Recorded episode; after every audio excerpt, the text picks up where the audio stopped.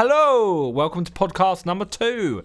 Uh, we've had good feedback so far, and uh, I do have to be honest. Uh, prior to recording this, I did the most noxious uh, fart that actually penetrated through through fleece, through Danny's fleece. Through a sheep. Yeah, Fleece. fleece through. Yeah, so um, it had mass. It had mass. It's chewy, chewy.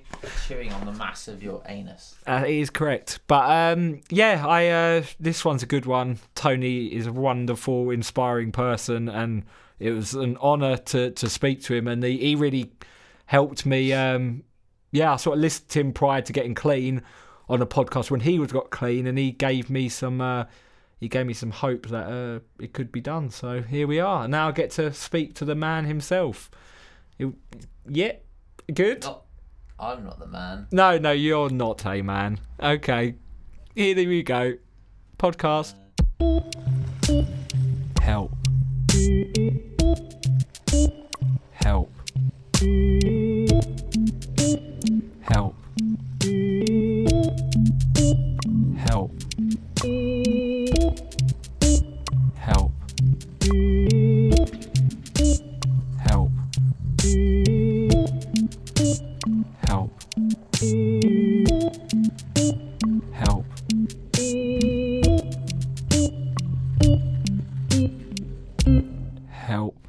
please.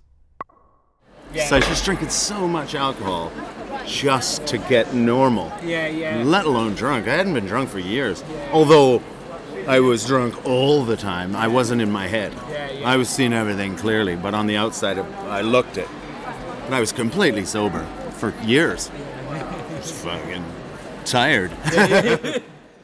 I'm sitting in the British History Museum with comedian Tony Law. Yes, taking stock of life and looking at my kids and seeing where I've failed. And rather than taking steps to slowly get by it, I just like fucking, you know, sad, sad, sad. Feel sorry for yourself. Then you know it's age. You think I'm 48. Can I make a living at this job? And all of it, you just. But I think the problem is you think of all the negatives all at once. Yeah We're discussing the impact of addiction, how it reverberates outwards and bruises the family unit. And how was it then? Were you feeling great Oh or? god, I was like, I, I still had, I would always wake up like re- absolutely relieved I wasn't on drugs. I would Yeah. like look, for the first time in like ten years, I would look forward to the day ahead. Really? Um, then I'd get to midday and I'd start to sag, and then to midday to like four o'clock, I'd just be like, I'm just as depressed. This is. Oh, really? Yeah. And then suddenly at four o'clock, I've started coming up again. you Oh, know, like, okay. Organically. yeah. Uh, and move on to the precarious early stages of recovery. So if you can look at it, breaking your day down and think, well, I just- all I gotta do is get through to four o'clock. Yeah. Things will look up. Yeah. I went to rehab back in January and managed to get seven months of sobriety under my belt, but I wasn't sure if Tony had gone down the same Did you actually go to rehab? I forgot to ask, or did you? Yes, in, in did? Stratford, yeah, oh, yeah. Stratford. Was it a priory or was it? A, Uh, no, no, I, I, I was meant to go to the Priory in 2013. My wife, but that was when we had enough money to do it. Yeah, yeah, Uh, but then I blew all of it, like yeah, yeah. on alcohol and drugs, just Was, all was, ga- everything. was gambling ever one of your vices? No. Or no, no, I never got the gambling one either. Never got that, but it My was. granddad, my granddad, two weeks before he was comatose and died, he uh, he gambled away six grand. He, he was like, Really? while he was dying, like re- literally, like basically Wow. dragging a drip to the, you know. Yeah, I guess. So- uh, the, yeah, for the first time, it's only been the last few years where I've just thought, oh, I really don't want this in the future. yeah, no, I've don't- wasted so much time, and then the regret is like drug-seeking behavior because Yeah. that pulls you in, thinking, oh yeah. I think every addict has this road to Damascus moment, some kind of interior or exterior intervention that leads to you terminating your habit. Mine was a tightening of Care Quality Commission regulations on online pharmacies, plus the fact I was living in Long John's, the underwear, not a long man named John. like I get like sublimated addiction. So I realise like. How me- did you do it? Would you, you um, the uh, um, NHS?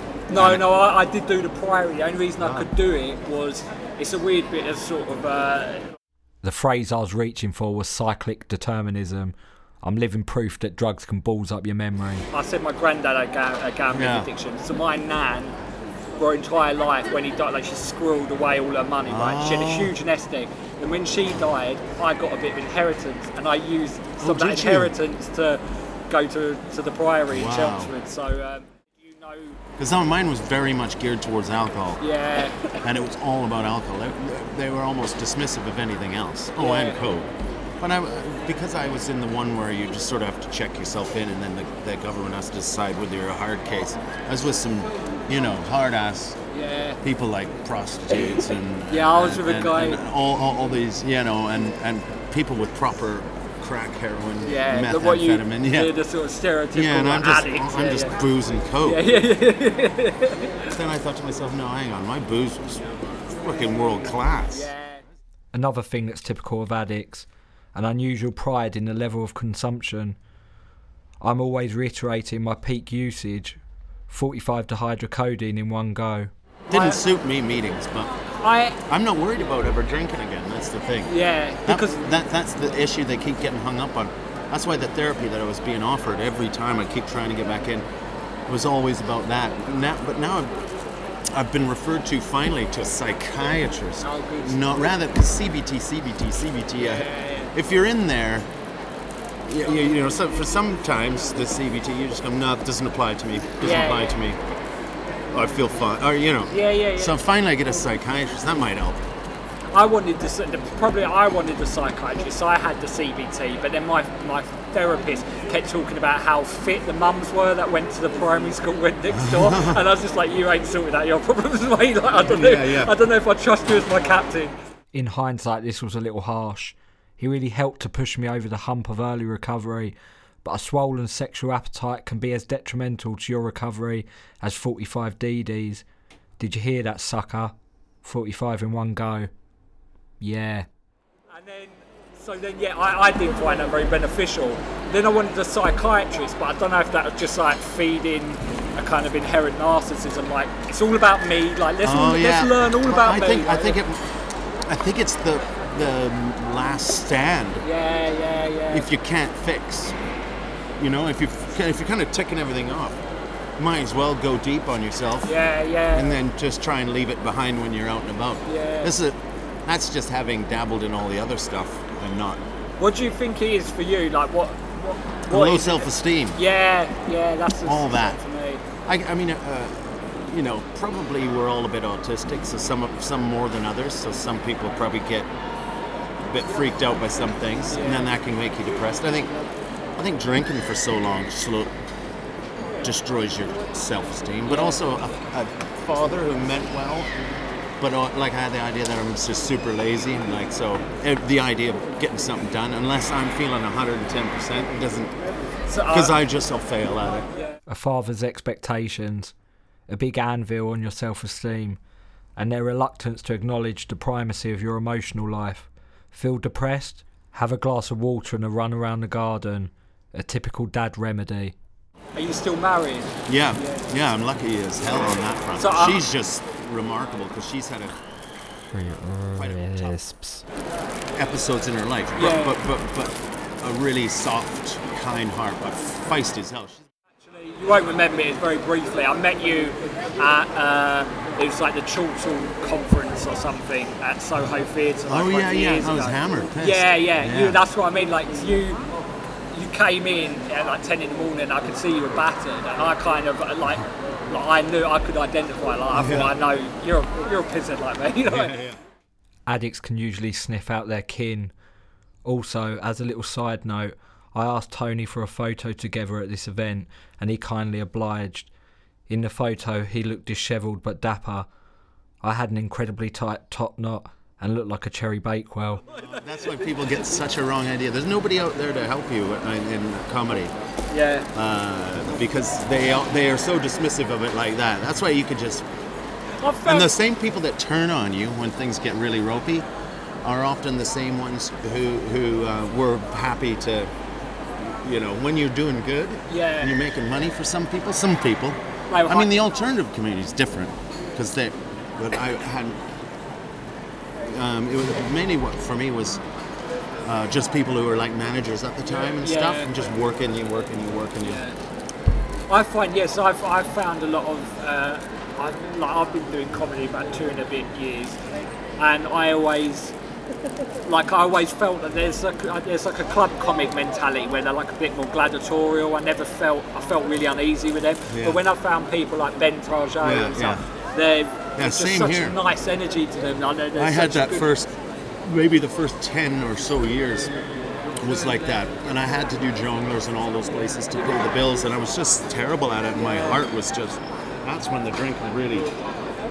Uh, uh, that's, yeah, like you say, meeting uh, uh, all the alternative kind of community and that. None of them really drink hardly. No, they're not. So they're that's kind of neat. Yeah. And so I've never really been. Also, when you when you've been around people at your worst, it's not the, it's not necessarily all the people that you've been around's fault, obviously, but you still it still feels nicer to be around people who've only ever seen you uh, be normal. Yeah, yeah, yeah. not even at your best, just not hammered yeah, yeah, yeah. or not bo- uh, bollocksed or whatever, I've and then and then and then see. It's like a fresh start. Just so happens a lot of them are far, a lot younger than me. But even at 48, Tony has a ripe, youthful soul. it's just all comes swooping in. So year one, it's all about getting over the withdrawals and the shakes and the paranoia and all the crazy stuff, chemicals, and then slowly you're just so excited that that's started to stop that you kind of get a. I kind of got a year of getting better and better and better and thinking the world's my oyster. And then it's only been sort of, you know, that culminated in a really good Edinburgh show that's just gone back by. And then, but since then, it start. I, I've, um, you know, financial worries is like a kickstart of things, isn't it? And then, then you, you suddenly you haven't really been paying attention, but you think, oh wow, I'm. I'm older than I remember. you know, because the last time you really took stock of those things, you were, you know, 10 years younger. I've yeah. and, and, and, and it, like, because I remember worrying about my age when I was in my 30s. And then, Yeah, and then I forgot all about it, and I used to tell everyone, yeah, I couldn't give a shit, man. I just live my life. You know, or not exactly like that, but similar. And then we give off this positive, cool, fun loving image, you know, and then that, of course, crashes. But, um, yeah, so now everything is just, oh God, I've got so many responsibilities. Oh no, I'm not. good. I'm. I, I, I'm not worthy of it, and No. all that shit. See, Well- it seems whiny, but no, no, it's not whiny at all. No. I'm two years away from 30 and I'm already worrying about my legacy. I quit karate after three months when I was 11 years old. What am I fucking doing? No, I think we, we've all got our stuff to contend with, and there's, uh, Hmm. I think there's just a difference between yeah those who who feel the need, yeah, feel the need to kind of anaesthetise yourself and you know medicate. yeah, there's Um, so many of us. Yeah. And then if you're lucky enough, there's probably. I, I admire the people who know that that could have been a thing for them, and but they've had the wherewithal to avoid it, or that's awesome. And I, and, I, and I, I suppose I should I should get. I, I guess also I took the foot off the gas uh, of fixing stuff, like thinking, yeah, I'm all right, Jack. That was easy. All I had to do was quit.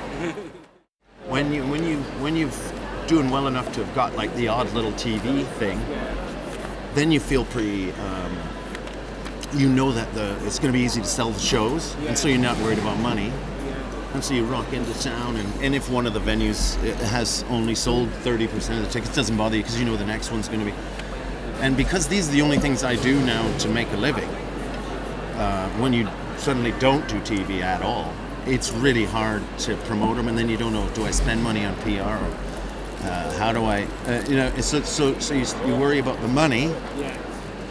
and the, I guess the one thing I've been doing better now is I arrive at the gig and I'm grateful for the people who've come, who have still come, even though they wouldn't have been reminded of me other than by accident or having to seek it out. I wonder if Tony's back or something. So then I have really good shows that way, but just not not a really good rest of life. And that's that's I need to get under control how to how, how- to work, not allow uh, financial worry to just creep in on everything. Yeah. Do you think Because if I if I tried to get back on the set circuit of clubs, I don't think that would go very well. I think because it it would would be bad destroy me. mental health. Yeah. Yeah, yeah, it's mental. I can't handle it. Yeah. I mean, I love um, all you know all the ones that we do, like Yeah. hipster gigs, or that's a terrible name for it, but you know, with I mean that the younger generation gigs Yeah. of people doing it for themselves and opening it. I, I love those. And thank God th- those people like what I do because then that that buys me kind of writing time, gives me a purpose to come up with new stuff and then um, build up towards the the Edinburgh cycle. So yeah, so my only worry is is So losing those loyal people just to make the living. Not really good at rest of life. I love that turn of phrase. You know, when you're confident, you, do, you for me, I, I, I enter the character goes up a notch, and, and that's when he's when I'm at my best is when it's like um, uh, uh, cheeky, so sort of bit not cocky quite yet, but just cheeky and naughty. Yeah. And when I can reach naughty, then all the material takes on a, another life. It becomes like 20 times what it was. So on this tour, I was doing material. Uh, like one of the bits I borrowed from that tour because I was just I refused to let it die. I thought there's something in it, and I expanded it into my last show. And I'm really glad I did because it proved to me that when you're feeling on top of it, you can take whatever it is and make it. You know, it was brilliant. Because, but yeah, but yeah. if I if I only relied on that first, you know, it's like it needed to be cheeky and naughty and, and go with it, and then people go, all right, Tony believes in it, let's go yeah, with him. Do you do you feel that? Do you think that the uh, the do you think you can still access that part of yourself easily without the, the, the drink or the drugs? Oh yeah, yeah, No, yeah. That's good. That's good. Definitely, but when it gets hard is when you're not busy enough, and you allow the worry to overcome. But you know, say say for in the spring, I'll have some. I've only got about twenty of them, maybe a couple more. But when those dates start getting closer, I'll my mood will start picking up because Oh, I'll know I'll be able to. Because at the moment, I gain all of my self-esteem on the gigs. Yeah. And so, so- do you think your baby, like where you said this, that the thing of the old, like, of the work-life balance? Do you feel like you're channeling? You're putting too much emphasis on the uh, on the work at the moment, and so it's the life Yeah, that's yeah. that is So uh, for me, like I'm only, you know, I'm at the bottom rung of this industry, and people, a lot of, you know, people like yourself who are really well established, say, "Oh no, they- that's the most fun. It's the most fun you ever had." But now I'm getting like hungry. I'm not. Uh, I'm I not, find it harder when you. Oh no, there's so many different hard phases. I think any any phase that feels hard is when I'm not happy within myself. Yeah.